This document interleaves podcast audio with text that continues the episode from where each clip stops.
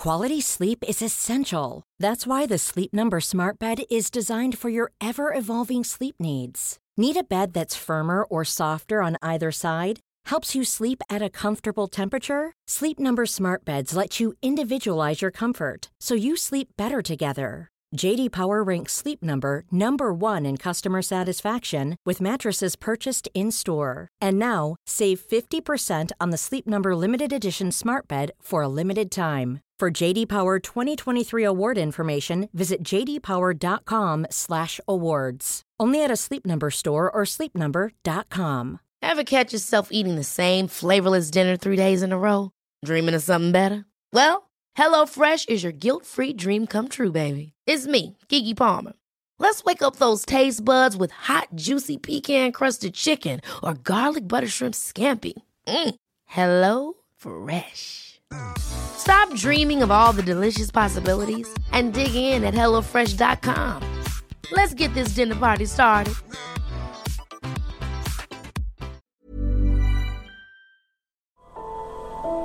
Det här avsnittet är sponsrat av Prime Crime, appen med tusentals svenska rättegångar. Dessutom läggs minst tio nya rättegångar till varje vecka, året runt. En rättegång som berörde mig det är taximordet i Enköping. En eh, 26-årig taxichaufför som luras ut till ett naturreservat och eh, blev hängd i ett träd. Och det är fem ungdomar som döms. En 16-årig flicka och fyra unga bröder. En rättegång jag tyckte var väldigt fascinerande var föräldrar tvingade sin dotter att dricka ättika. Så otroligt galet. Prime Crime erbjuder även en tre dagars gratis provperiod. Och skulle du välja att bli prenumerant så erbjuder de antingen månadsbetalning för 99 kronor i månaden eller ett reducerat pris på två månader vid årsbetalning. Du kan avsluta när du vill. Tack Prime Crime. Tack så mycket Prime Crime.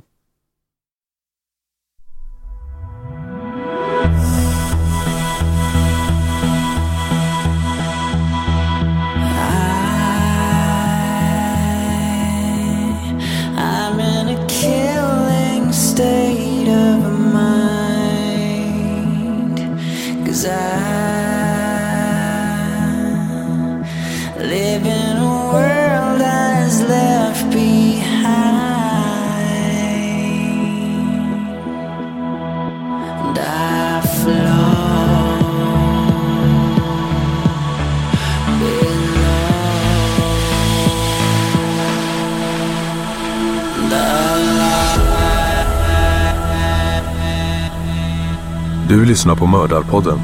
En podcast av Dan Hörning och Josefin Måhlén. Intro och bakgrundsmusik görs av Erik Segerstedt.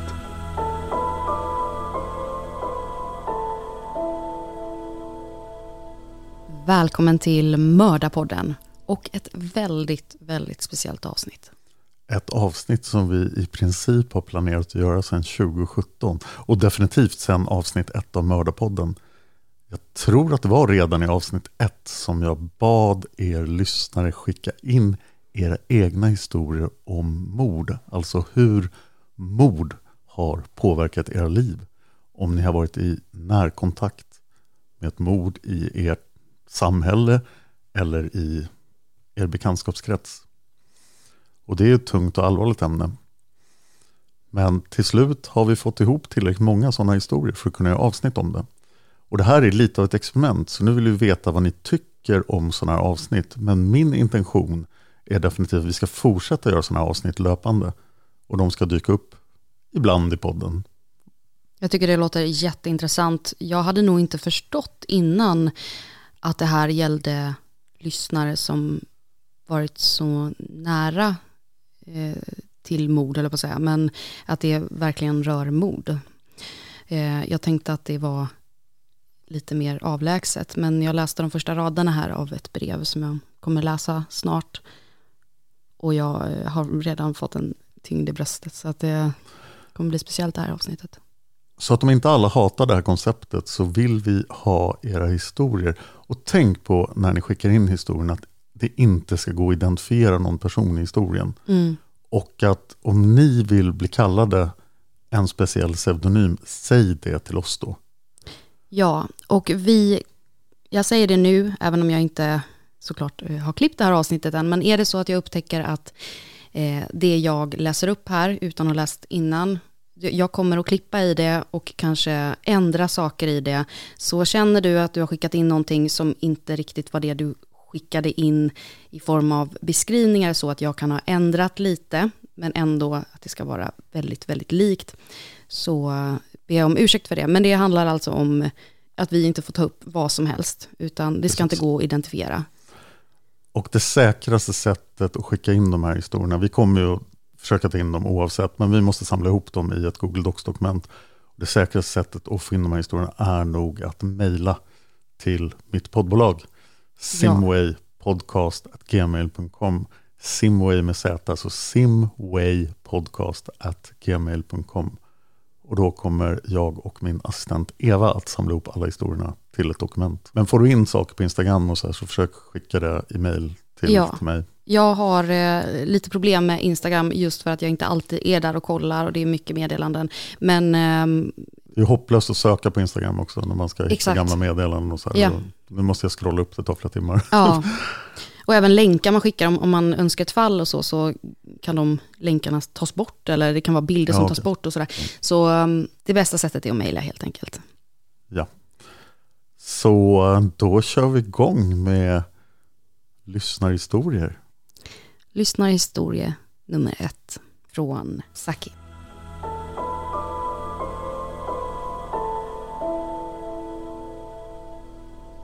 Hej! Vi börjar med att säga att er podd är jättebra. Jag vet inte om ni fortfarande vill ha historier angående ifall man har varit med att någon närstående har blivit mördad med mera. Men skriver ändå. Det vill vi. Det vill vi. Det jag ska berätta nu är något som jag har svårt att prata om. Har svårt att sätta ord på det, men ska försöka. LSS-boendet i Vetlanda, alltså mordet där som skedde.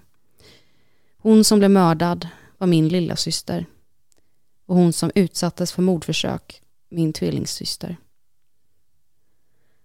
Jag växte upp bland misshandel och alkoholism och ibland blev jag utslängd i flera veckor då var det Annas, det vill säga lilla syster, och eh, Sannas, min tvillings familj, som lät mig bo hos dem.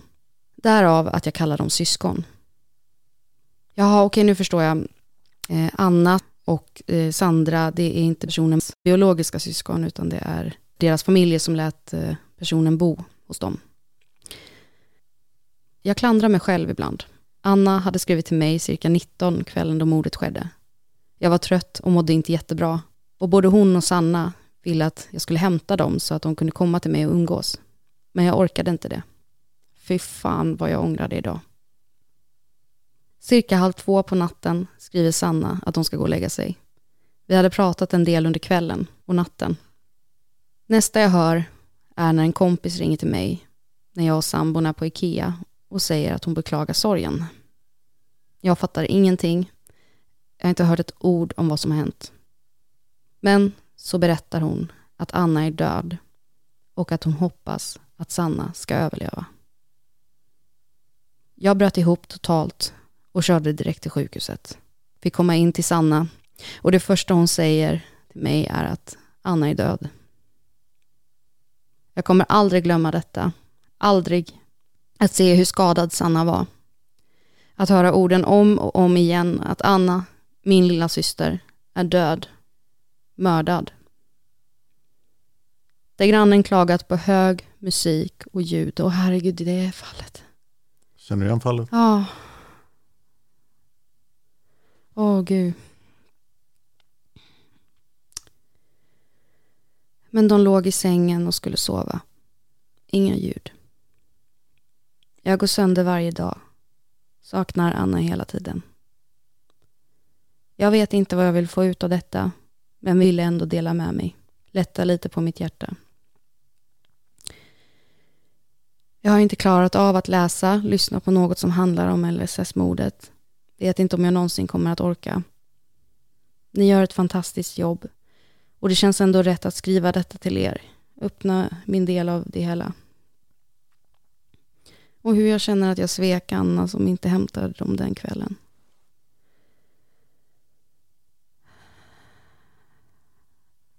Oj.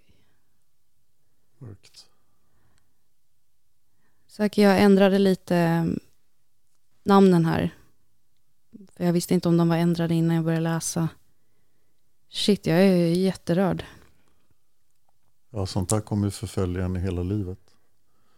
Tack Zacke för att du vill dela det med oss Ja, och lyssnarna. jag är jätterörd och jag, det var, det var jättefint fint skrivet, eller man ska säga. Alltså det, det rörde verkligen. Tack så hemskt mycket för att du har delat med dig. Och jag vet, eller jag vet ingenting, men jag kan tänka mig att, att den här, eh, att man får otroliga skuldkänslor, men du bär aldrig någon skuld för någonting som en annan människa har valt att göra. Det är aldrig du som ska bära skuld för det. En närståendes död är alltid oerhört traumatiskt.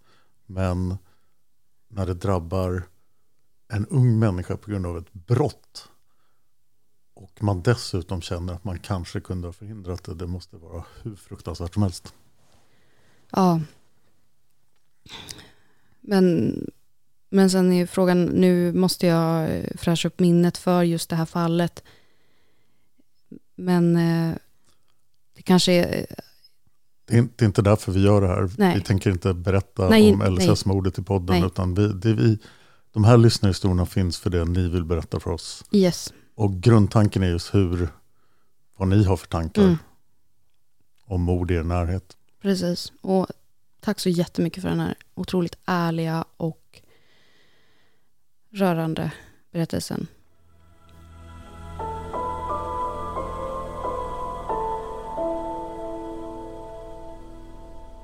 Här kommer ett ganska känt fall, definitivt för mig som eh, har min bästa vän boende i Upplands Väsby. Och den här lyssnaren skriver Den 5 augusti 2015 hittas den 21-åriga Ida Johansson mördad i ett motionsspår vid Rundbyskolan i Upplands Väsby. Ida hade dragits från motionsspåret. Hon hade blivit våldtagen men även kvistar och grenar ska ha körts ner i hennes hals och upp i hennes underliv enligt vissa rykten. Ida studerade i Umeå sedan i januari. Hon sprang i löpspåret cirka 15 minuter före sina föräldrar. När de inte såg henne trodde de att hon hade åkt hem eller tagit ett varv till. Och det här är ett löst fall så vi kan ju berätta vad som hände. Den 10 september 2015 greps den 19-årige gärningsmannen Kristoffer. Efter flera tips hade man åkt hem till honom och tagit DNA-prov. När provet några timmar senare visade på matchning greps han. Den 11 september, alltså dagen efter, erkände han mordet på Ida. Kristoffer hade tagit studenten från Väsbys nya gymnasium under våren. Min dotter, alltså lyssnarens dotter, hade träffat Kristoffer på gymnasiet och upplevde honom som en trevlig men tillbakadragen person. Ja, lite av en enstöring kan man säga. Och eh, det var det. Vi, jag, har ju, jag följde det här fallet väldigt intensivt när det hände. Och eh, det var så himla hemskt just för att hon sprang bara i motionsspår och Mm. blir sliten från spåret. Och det är en, hela förundersökningsprotokollet är ju offentligt. Och i det kan man läsa då hur de försöker pussla ihop alla de som springer motionsspåret och förhör dem då hur upplevde de de andra som sprang i spåret. Ah. Och så får man det från alla som sprang i spåret. Och så finns det en jättemisstänkt person som går omkring på den här platsen. Och det är inte han. Nej. Nej. Men även Kristoffer dyker upp i vittnesmålen och då han kan de inte heller identifiera. Men den andra personen hittar dem och förhör honom då förstår liksom vad han höll på med. Mm. Men det, det är ju en, att de DNA-testar en massa folk där då som, som leder fram till lösningen. Ja. Vad var motivet? Ja, jag, jag ska, vi ska inte göra fallet här så att jag tror inte jag går in på det här. Okej. Men det är ohyggligt mörkt.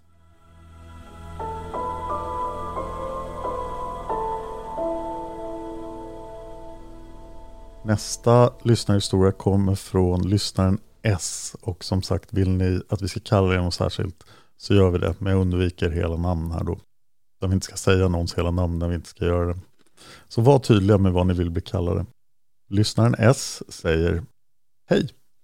Något underligt hände igår. Jag lyssnade på avsnitten om tortyr på Mördarpodden och blev sådär härligt förfasad. Mm. Vissa metoder hade jag inte hört talas om innan, till exempel mässingtjuren. På kvällen bestämde jag mig för att se Immortal på Netflix. Henry Cavill är med i den. Efter att ha sett klart The Witcher ville jag se på något annat med hans rollmedverkan. Jag visste inte mycket om filmen. Och hur förbluffad blev inte jag? När självaste mässingtjuren står där med eld under magen och frustar kusligt i en och flera scener fram i filmen scen. Vilket sammanträffande! Så det kan jag ha i åtanke om ni tips om en visuell upplevelse av denna fruktansvärda Beast of Torture. Tackar för podden. Sov gott. Tack, lyssnare S. Tack lyssnare S, vad sjukt att den kom just precis Samma hem. kväll. Ja, Ja. Jag, jag kände ju till mässingtjuren innan, ni kanske bara säger hur störd jag är. Om ni inte har lyssnat på våra tortyravsnitt så gör det. gör inte det, de är jättehemska. Vänta, jag, jag har svarat på det också. vad har du sagt? Ja, jag förstår inte mitt eget svar. Jag har skrivit exakt samma sak hände mig, fast med lite mer mellanrum. Så jag kände kanske inte till mässingtjuren innan. Eller så menar jag någon annan tortyrmetod. Jag har inte klippt in ordentligt vad jag själv har sagt.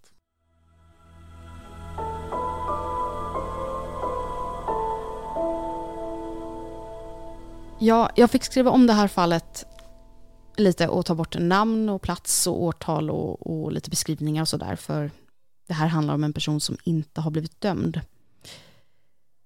Jag byter även inskrivarens namn till Dennis. Under 90-talet hittades en man i 30-årsåldern dränkt eller kvävd i sitt bakkar på en beskriven men censurerad adress av Josefin. Mannen i fråga var hur som helst fullt påklädd. Dennis skriver. Detta fall är för mig speciellt eftersom jag själv blev förhörd av polis. Offret var en arbetskollega och den man som pekades ut som mördaren jobbade även han på mitt jobb. Det var där jag träffade honom några dagar innan han blev mördad. Jag var där med min flickvän. Vi drack kaffe och pratade en stund med honom. Den man som senare blev misstänkt hade ett smeknamn på jobbet. Han kallades Höken på grund av hans namn. Polisens arbetstes var att Hökens fru träffade offret på hans arbete och att ett svartsjukedrama uppstått. Höken ska ha ringt offret, ett samtal som han efteråt inte kunnat förklara. Och offret hade i sin tur ringt sitt jobb strax efter det här samtalet och sagt att han skulle bli lite sen. Men han dök aldrig upp. Tesen var helt enkelt att Höken åkt hem till honom och mördat honom. Vittnen ska ha sett en liknande bil som Höken haft vid mordtillfället. En klocka med trasigt armband ska ha hittats utanför lägenheten. Och Höken köpte en ny klocka efter mordet. Så han häktades, men släpptes eftersom bevisningen inte höll. Offrets grav ska ha skändats och eh, Höken var misstänkt för det dådet med. Några år senare greps Höken igen på sin arbetsplats. Ny bevisning hade framkommit, men även denna gång räckte inte bevisningen. Men om vi ska ta oss till nutid nu så var det bara några år sedan som Höken greps igen efter en tidsspaning. Kalla fallgruppen har kunnat få fram bevis som tidigare inte var tillgänglig. Han ska även ha blivit dömd för tidigare brott, men inte som har varit av den här allvarliga karaktären. Då. Ja, som sagt så har jag maskat den här berättelsen väldigt mycket då det handlar om någon som inte har blivit dömd och vi ska inte peka ut någon som inte har blivit dömd.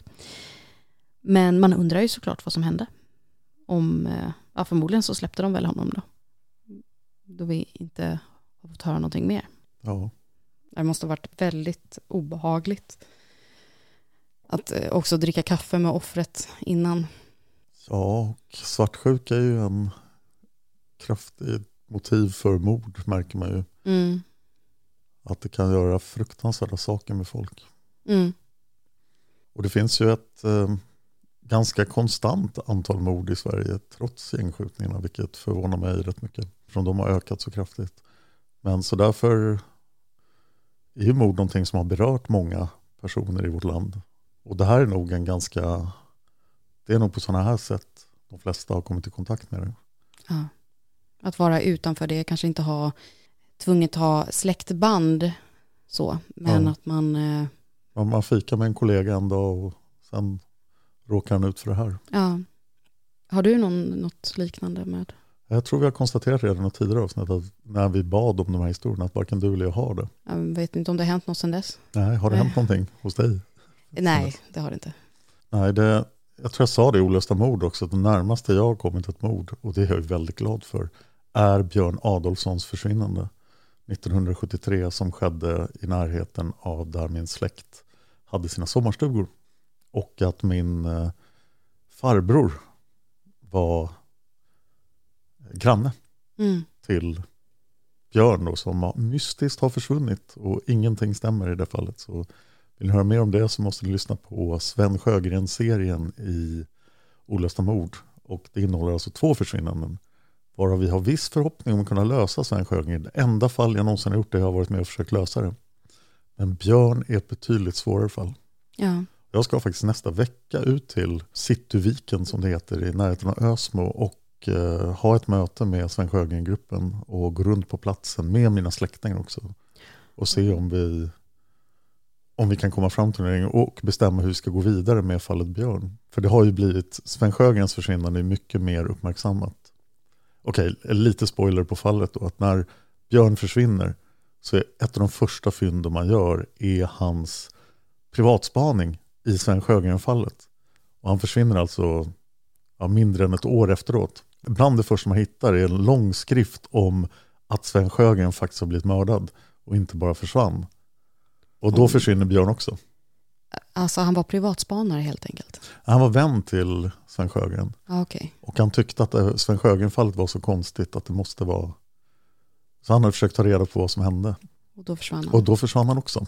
så Så Dan, du han... kanske inte ska ta reda på vad som händer här. Om Dan Nej, försvinner vänta så. Nej, jag tror nog att... Eh, det var lite närmare i tid. Ja, och vi har ju eh, tagit upp en väldigt trolig gärningsman för Mm. Sven Sjögren och ganska trolig för Björn, men inte helt säkert. Mm. Eh, och han eh, är ju idag död, så Mm. han är jag inte så rädd för. Nej. Men han har varit i livet hade jag varit rädd för honom. Ja. Men 37 avsnitt om Sven Sjögren, Olusta mord. Ja. Och ganska strax efter att vi eh, spelar in det här så har vi då, vi har skramlat ihop pengar till att hyra en skeletthund som ska leta efter Sven Sjögren. Den enda skeletthunden i norra Europa. Ja, hur går det med det? Det kommer hända inom några veckor efter att vi spelar in det här. Oj. Och det kommer vi förstås uppdatera i Olösta mord hur det har gått. Ja. Men vi har fått in 200 000 kronor från sponsorer, hyra den här skeletthunden i en längre tidsperiod. Så vi ska väldigt noga söka igenom fem platser på Gotland efter Sven Sjögrens kropp. Och skillnaden mellan skeletthund och en likhund är då enligt min lekmanuppfattning att likhundar hittar ju döda kroppar som är Mm. relativt färska. Men den här hunden kan hitta tusen år gamla kvarlevor av människor. herre. Så att Sven Sjögren försvann 1972 är inte ett hinder för den här hunden. Nej. Det ska bli spännande att se. Ja, tillbaka till våra lyssnarhistorier. Tillbaka till våra lyssnarhistorier. Tack så mycket för den historien. Vi är glada för att ni delar med er av era upplevelser. Ja. Ska jag läsa någon mer? Eller det... Ja, nästa lyssnarhistoria är en, en spekulation. så Mm, jag har klippt ja. in dem här. Och det är Mördarhajen. Mördarhajen! Life is full of what ifs. Some awesome, like what if AI could fold your laundry? And some, well, less awesome, like what if you have unexpected medical costs? United Healthcare can help get you covered with Health Protector Guard fixed indemnity insurance plans. They supplement your primary plan to help you manage out of pocket costs. No deductibles, no enrollment periods, and especially no more what ifs. Visit uh1.com to find the Health Protector Guard plan for you. How would you like to look five years younger? In a clinical study, people that had volume added with Juvederm Voluma XC in the cheeks perceived themselves as looking five years younger at six months after treatment. Look younger, feel like you. Add volume for lift and contour in the cheeks with Juvederm Voluma XC. Reverse signs of aging by adding volume to smooth laugh lines with Juvederm Volure XC. For important safety information and to find a licensed specialist, visit juvederm.com. That's J U V E D E R M.com. Not for people with severe allergic reactions, allergies to lidocaine, or the proteins used in Juvederm. Common side effects include injection site redness, swelling, pain, tenderness, firmness, lumps, bumps, bruising, discoloration, or itching. There's a risk of unintentional injection into a blood vessel, which can cause vision abnormalities, blindness, stroke, temporary scabs, or scarring. Talk to a licensed specialist to find out if it's right for you. Ever catch yourself eating the same flavorless dinner three days in a row? Dreaming of something better? Well, HelloFresh is your guilt-free dream come true, baby. It's me, Kiki Palmer. Let's wake up those taste buds with hot, juicy pecan-crusted chicken or garlic butter shrimp scampi. Mm. Hello Fresh. Stop dreaming of all the delicious possibilities and dig in at HelloFresh.com. Let's get this dinner party started.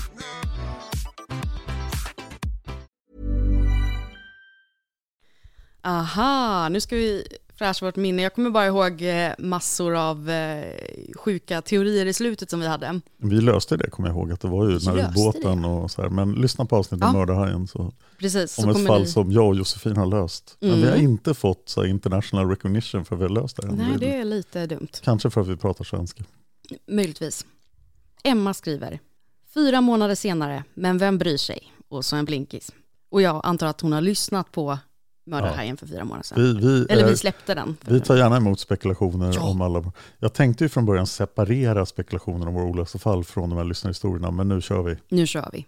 Lyssnar på spekulationerna nu.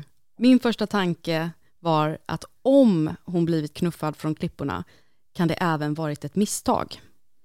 Stenar kan ha lossnat och gjort att hon rasat ner. Beroende på hur hon har landat kan det också vara en förklaring till hennes krossade bäcken. Beroende på hur skadan såg ut invärtes kan hon mycket möjligt ha överlevt ett tag efter. Har hon studsat ner mot klipporna så kan det förklara hennes mysk och rivmärken hon hade över kroppen. Eller snarare det som var kvar av den. Hon kan ha landat på ett sånt sätt att ansiktet var neråt och hon kan ha tuppat av. När hon vaknat till kan hon ha dragit efter andan och därmed inhalerat sand. Det är sant. Det skulle även kunna förklara varför hon varit försvunnen längre än hon uppskattats legat i vattnet. Har hon fått en smäll i huvudet kan det orsaka rejäl förvirring, vilket kan ha gjort att hon har gått rakt ut i vattnet i tron om att det var rätt håll. Väl i vattnet kan hon, på grund av strömmar, sugits under och kraschats med benet före och slitit sönder det. Blodet i vattnet kan ha dragit till sig hajar som sen tagit tag i det redan skadade benet och slitit av det. Beroende på vilken hajart det är så kan skadorna variera. Det skulle kunna resultera i blodförlust. Ponera att hon sen träffat på en båt som försökt rädda henne men misslyckats. Men på grund av blodförlusten var hon redan död när de hittade henne. Säg att hon inte kommit så långt från strandkanten så kan det ha gjort att hon legat uppe på en sten som endast varit synlig vid ebb. Därefter kan hon flutit ut med en flod och därmed hittats längre ut än där hon faktiskt dog. Denise och Edvin kan ha haft en koppling till varandra som aldrig rapporterats. Denise kan vara hjärnan bakom allt och Edvin kan vara den som utfört det hela. Kan ha varit hot som sen blev ett misstag Michelle fick betala priset för. Intressant. Ja, tack för den spekulationen. Och vi vill hemskt gärna ha era spekulationer om alla olösta fall som vi har gjort i Mördarpodden. Och jag vill gärna ha spekulationer om alla fall ni har hört om olösta mord också. Mm. Så mejla era spekulationer till simwaypodcast.gmail.com Simway med Z. Ja. Eh, nu när jag läste så började det komma minnen tillbaka. Mördarhajarna var ju riktigt intressant. Jag är ju svag för de där olösta fallen som är väldigt konstiga. Och det är ju ett väldigt konstigt fall. Ja. Men jag vågar mig inte på att svara på spekulationer här och det tror jag inte riktigt är det vi ska göra heller. Nej, Men vi vill, vad tror ni om mördarhajen? Det vill vi höra. Mm. mer spekulationer. För när vi gjorde det så var jag ju så extremt påläst på det. Men Ja. det, det var ju ett tag sedan. Det var ett tag sedan. Det enda jag minns är att vi sa att det var en spion från, Och att vi löste det. Ja, att vi löste det. Precis. Det kommer jag ihåg. Och att det var massa löjliga dikter. Just det, hans, hans diktande. Nästa lyssnarhistoria kommer från Sara. Och hon säger Jag föddes i Göteborg 1975. Min mamma är fransyska och min pappa är svensk. Mina föräldrar arbetade ihop pengar i Göteborg för att ha råd med en sex månaders vistelse i Marocko. Hösten 1977 tillbringade jag med mina föräldrar min moster och vänner till min moster i Marocko. De hyrde ett gemensamt stort hus vid havet. De lagade mat ihop. Min pappa passade både mig och de andra barnen som var med. Kollektiv var populärt på 1970-talet. Jag var bara strax över två år, så jag har tyvärr inga minnen av vistelsen i Marocko, utan har bara sett foton och fått det återberättat för mig. Min moster var vän med ett par, med en bebis, som var i princip nyfödd. Bebisen, som har ett namn som börjar på R, och jag blev ett par år senare när mina föräldrar flyttade till Paris, goda vänner. Min killkompis pappa försvann direkt efter deras återkomst till Frankrike. Pappan försvann alltså när hans son endast var strax över sex månader gammal. Jag är alltså uppväxt med ett försvinnande i min närhet. Alla som kände paret och den lilla bebisen undrade vart pappan hade tagit vägen. Var han död? Hade han råkat ut för ett brott? Var fanns han? Eftersökningar gjordes, men pappan var som försvunnen från jordens yta. Pappan hade på grund av vistelsen i Marocko inte hunnit bekräfta faderskapet. Min killkompis bar sin mammas efternamn. Hans mamma sörjde ett par år. Var fanns hennes sambo och pappan till hennes förstfödde son? Hon blev tillsammans med sin ungdomskärlek och de fick en son, alltså min killkompis lillebror. Hans styrpappa blev den enda pappa han kände. Ändå undrade min killkompis och alla som en gång känt hans pappa var han var någonstans. Var han död? Var han försvunnen? Var fanns han? Jag umgicks med min killkompis mest på loven eftersom vi inte bodde på samma ort. När jag var åtta år och min killkompis var sex gick vi i samma skola eftersom vi bodde på samma ort. En eftermiddag när jag var hemma hos R, det är alltså kompisen, så hämtade hans mamma posten. Där fanns ett vykort till min kompis R. Jag minns det som igår. Det var ett vykort med en känguru på framsidan. På vykortet fanns texten citat Jag bor i Australien och jag arbetar som bartender. Slut citat. Och signaturens var hans pappa. Ingen adress, ingen förklaring. Men nu visste min kompis R i alla fall att hans far var i livet och att han bodde i Australien. Jag har sedan dess varit försvunnen. Okej, tyst. Det är pappan som skriver det här. Jag har sedan dess varit fascinerad av försvinnanden. Varför väljer en vuxen person att frivilligt försvinna från sin familj? Jag har läst mig till att frivilliga försvinnanden när personen har barn ofta beror på ekonomiska problem och eller problem i förhållandet. En flykt från problemen. Slut. Vad intressant. Det är ju det man ofta tror vid försvinnanden, att så här, har den här personen försvunnit frivilligt? Och väldigt många gör ju det. Och här är ett försvinnande där alltså personen valde att försvinna. Ja.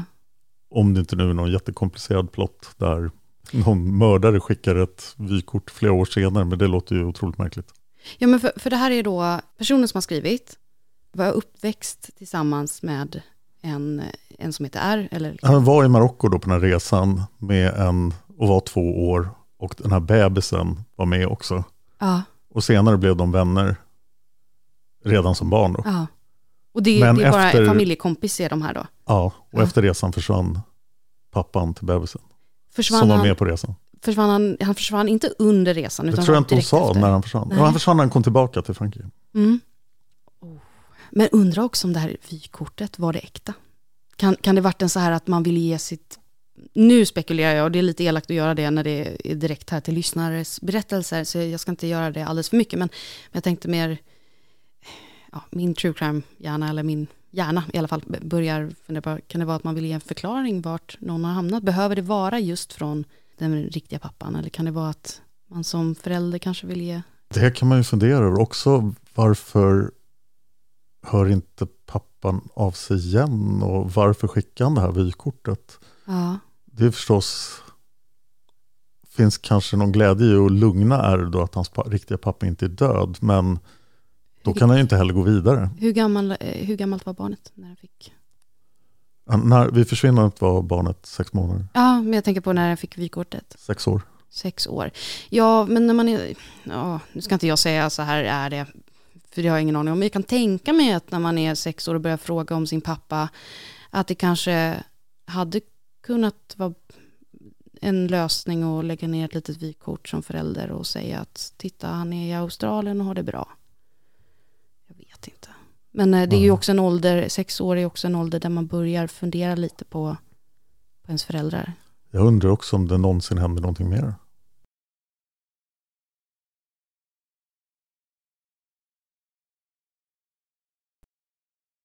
Nästa person har skrivit till mig direkt och jag tror det har att göra med, nu när jag tänker efter, att det var en reflektion på Seriemördarpodden, men det var en historia om mord, så jag frågade om det går bra om vi läser upp den här. Ja, Så personen skriver, Hej Dan, jag är ett stort fan av Seriemördarpodden och när jag för länge sedan hörde avsnitt om Arthur Shawcross så tänkte jag att det var dags att dela med mig för dig en otäck grej som hände mig när jag var 11 år gammal. Avsnitten om Arthur Shawcross var alltså ganska tidigt i Seriemördarpodden och skrivna av David Oskarsson och Emily Oskarsson. Det är en seriemördare som härjade i New York State. Jo, det är nämligen så att jag är född år 83 i Manhattan i New York till en svensk mamma och en jamaicansk pappa. När jag var 3-4 år gammal så flyttade vi till Upstate New York och till just Delhi där Shawcross bodde. Men den här berättelsen handlar inte om Arthur Shawcross utan om en man vid namn Louis Lent. Det är nämligen så att vi flyttade från Delhi till Treadwell och sedan till Oneonta, fortfarande i New York, där jag började fourth grade och då Louis Lent försökte kidnappa mig en dag efter skolan. En dag när alla föräldrarna står parkerade utanför skolan för att hämta upp sina barn så ropade en man mitt namn från ett av bilarna. Jag gick fram till bilen och tittade på mannen och då sa han att min mamma hade bett honom att hämta upp mig och köra hem mig.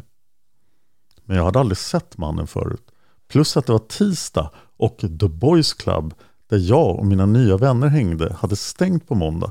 Så tisdagar var vi alltid taggade på att gå dit. Så det fanns liksom ingenting jag hellre ville göra.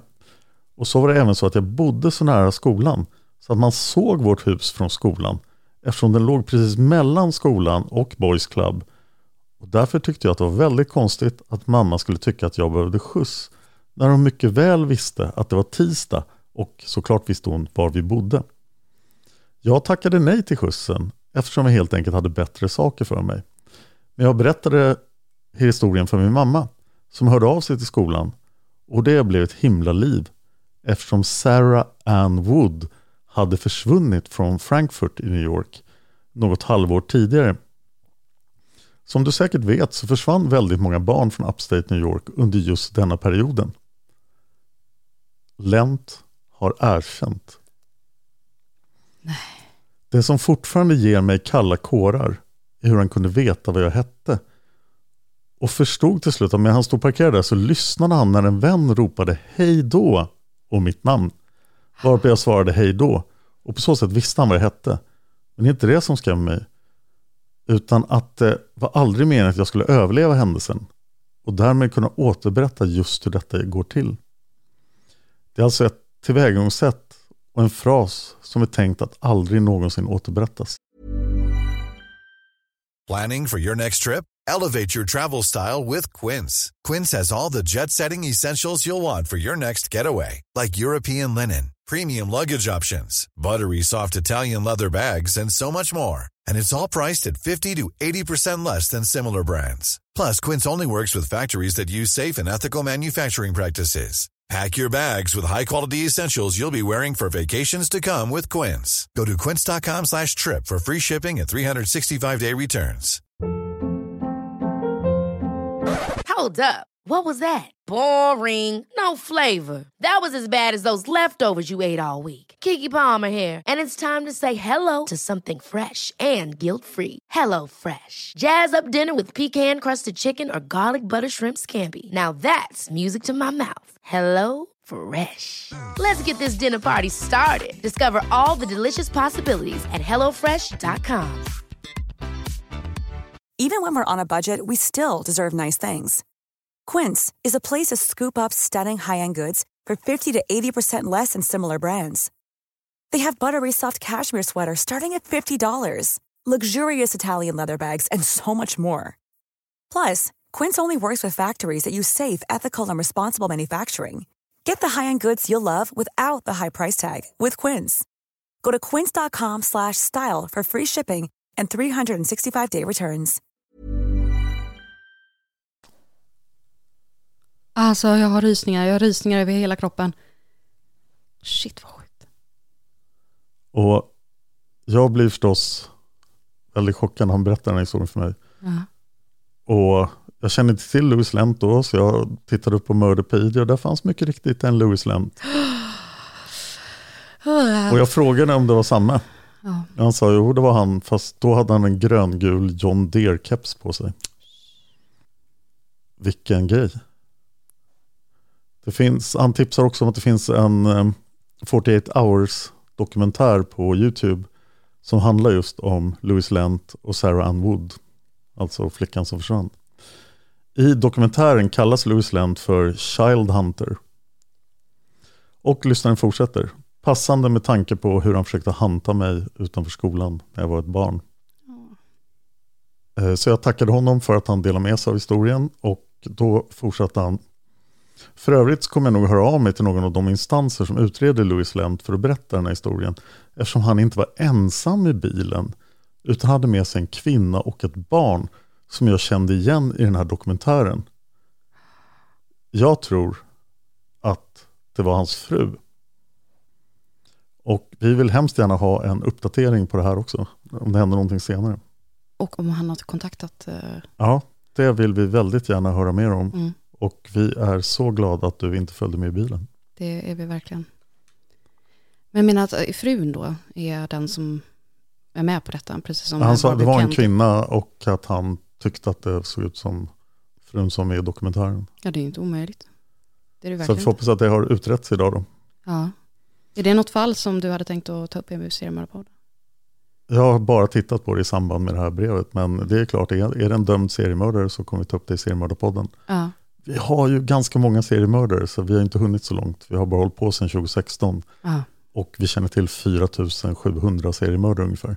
Vi har kanske tagit upp någonstans mellan 200 och 300. Mm. Så att vi har lite jobb kvar att göra. Ja. Typ resten av det här århundradet förmodligen. Mm. ja, det kommer ju fler och fler. Nästa. Ja, det här kommer från lyssnaren Johanna som reagerade på en sak vi sa i en podd. Hon säger Hej Dan, som ett svar på din och Josefins diskussion om huruvida man kan skrika genom en ballgag så skulle jag säga ja. Kanske om den är ihålig, men annars är det svårt att göra mer ljud än de i samma hus kanske skulle kunna höra. Jag gjorde precis ett mycket vetenskapligt test och jag tror inte att mina grannar hörde mig tjuta. Det här är förmodligen det konstigaste meddelandet jag någonsin har skrivit. Tänkte först att det väl gå att få till ett litet tjut men upptäckte att problemet är att tungan inte får utrymme. Så man kan typ stöna eller låta som en groda. Det här är ingen kink shame i vad man finner sexigast. Nej, nej. Även om man bodde med till exempel inneboende hade vederbörande knappast reagerat mer än citat ”sluta knulla så högljutt” slutcitat, eller dylikt. Och jag tjöt för allt jag var värd och det var knappt som mina husdjur reagerade. Brist på utrymme för tungan är verkligen den avgörande biten. Även om i övrigt får luft är det svårt att skapa ljud. Alltså jag älskar våra lyssnare som gör experiment på saker vi frågar om. Det här är bra. Tack så mycket Johanna för att du eh, gör en insats för vetenskapen. Tack så jättemycket, nu vet vi. Jag har för mig att det var i, ehm, eh, jag kommer inte ihåg exakt avsnitt, men det var väl, var det Berdella? Nej, jo, Ja, det var Ja, nog Berdella. Berdella. Det låter som ja, killen som skulle göra ballgags. yes. Gör inte vetenskapliga experiment på andra saker vi har pratat om, tack. Det här var ju trots allt rätt oskyldigt. Ja, det, vi föredrar dem. Kör en till. Vi har från lyssnaren Leon. Han säger, jo hej, vi hade ett mord i staden jag bodde i förut, i Sandviken, där en fru slog ihjäl sin man med ett slagträ. Och det var någon som blev mördad uppe i Los för inte så länge sedan. Ifall jag inte minns fel så var det så att mannen sköt frun, hunden och sen sig själv. Det var en stor ansamling av lokala mord i Hälsingland och norra Gävleborgs län. Tack för det Leon. Jag kommer ihåg Kommer ihåg det fallet? Nej, nu vet jag inte riktigt om jag kommer ihåg just det fallet, men jag har hört... Eh, nej, det behöver inte vara i Sverige. Jag vet inte. Det bara kändes som att jag nyss hade hört ett fall där det var att man sköt ihjäl hunden också. Och Det var alla lyssnarhistorier vi hade.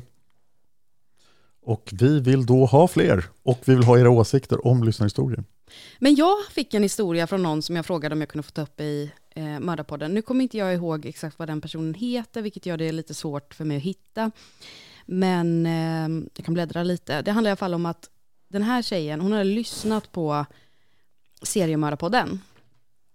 Eh, och det var problematiskt, för att det var ett fall som hon sen på natten började drömma om. Åh nej. Och hon drömde att hon skulle hjälpa dig med det här fallet och lösa det här fallet. Okej. Varav hon gick i sömnen. Så hennes man hittar henne i hennes bil som precis har startat. På väg och ska hjälpa dig med det här fallet. Med en plastpåse med en hammare i. Hjälp. Ja, jag blev helt paff. Men tack och lov då att hon, hon hade, jag tror det var någonting att hon inte hade med sig bilnycklarna eller någonting.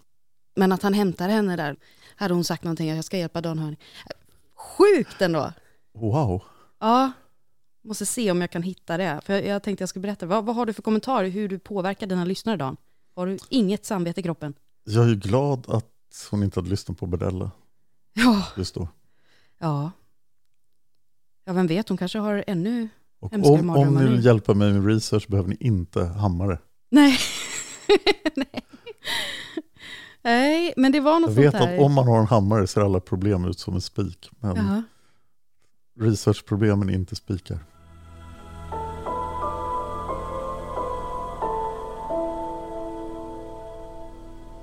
Här var ju en blandad kompott av historier och vi visste inte riktigt vad vi skulle få när vi bad om det men vi vill ha fler.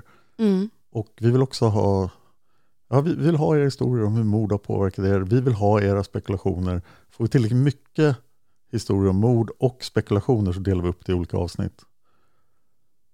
Men tack för att ni vill vara med och medverka på den. Det här är ju ett försök också att få, få er att känna er lite mer delaktiga i podden och interagera med er lyssnare, vilket vi ju älskar.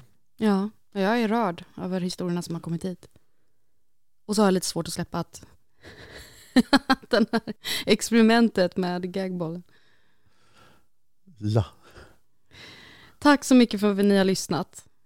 följ oss på Instagram på Mordarpodden och följ Josefin på j.molén och mig på någonting, men sök mitt namn. Jag finns även på Twitter och YouTube. Jag är ganska aktiv på Twitter faktiskt. Ja, du ofta, är det. Ja, ofta loggar jag in på Twitter för och sen Instagram. Det är liksom min arbetsordning. Vad skriver du då på Twitter? Inte mycket. Nej, men du är aktiv. Jag är ofta inne där så att det är ett bra ställe att skicka meddelanden till mig. Ja. Och ni, ni försvinner lite i mängden på Instagram för där får jag väldigt mycket meddelanden. Det är väldigt få folk som skickar meddelanden på Twitter. Sen kan ni också alltid mejla eh, till simwaypodcast.gmail.com, simway med Z. Det är inte jag som läser de mejlen, men de når till slut fram till mig. Och jag ber om ursäkt om vi har råkat, om jag har råkat glömma bort och klippa bort typ alla gånger du har sagt mejlen att den kommit upp så. Men nu vet ni mejlen i alla fall. Ja, men jag tror på repetition är Ja. nyckeln till inlärning. Det är nyckeln till allt. Och den här mejladressen har vi inte haft särskilt länge. heller. Nej, och den är nog jättebra att ha. För att det har varit lite rörigt med mejler hit och dit och när de snodde min domän och grejer. Ja, och mejladressen tillkom ju när Seriemördarpodden eh, lämnade Facebook. Mm. Så att då tänkte vi, nu tar vi det här på mejl. Ja, och den funkar för alla mina poddar, även Palmordet, även om Palmordet har en egen mejl. Men enda skillnaden är att Tobias läser på den mejlen också. Strålande jag måste också nämna här i slutet att eh, vi har gjort en djupdykning i olösta mord i fallet Viola Widegren. Och den djupdykningen är djup. Viola Widegren försvann 1948 och har länge varit ett av Sveriges mest berömda försvinnanden och det är aldrig löst. Men vi fick en privatspanares alla data om det här fallet av hans dotter. För han var ju tyvärr död. Men hans dotter frågade om vi ville ha de här uppgifterna.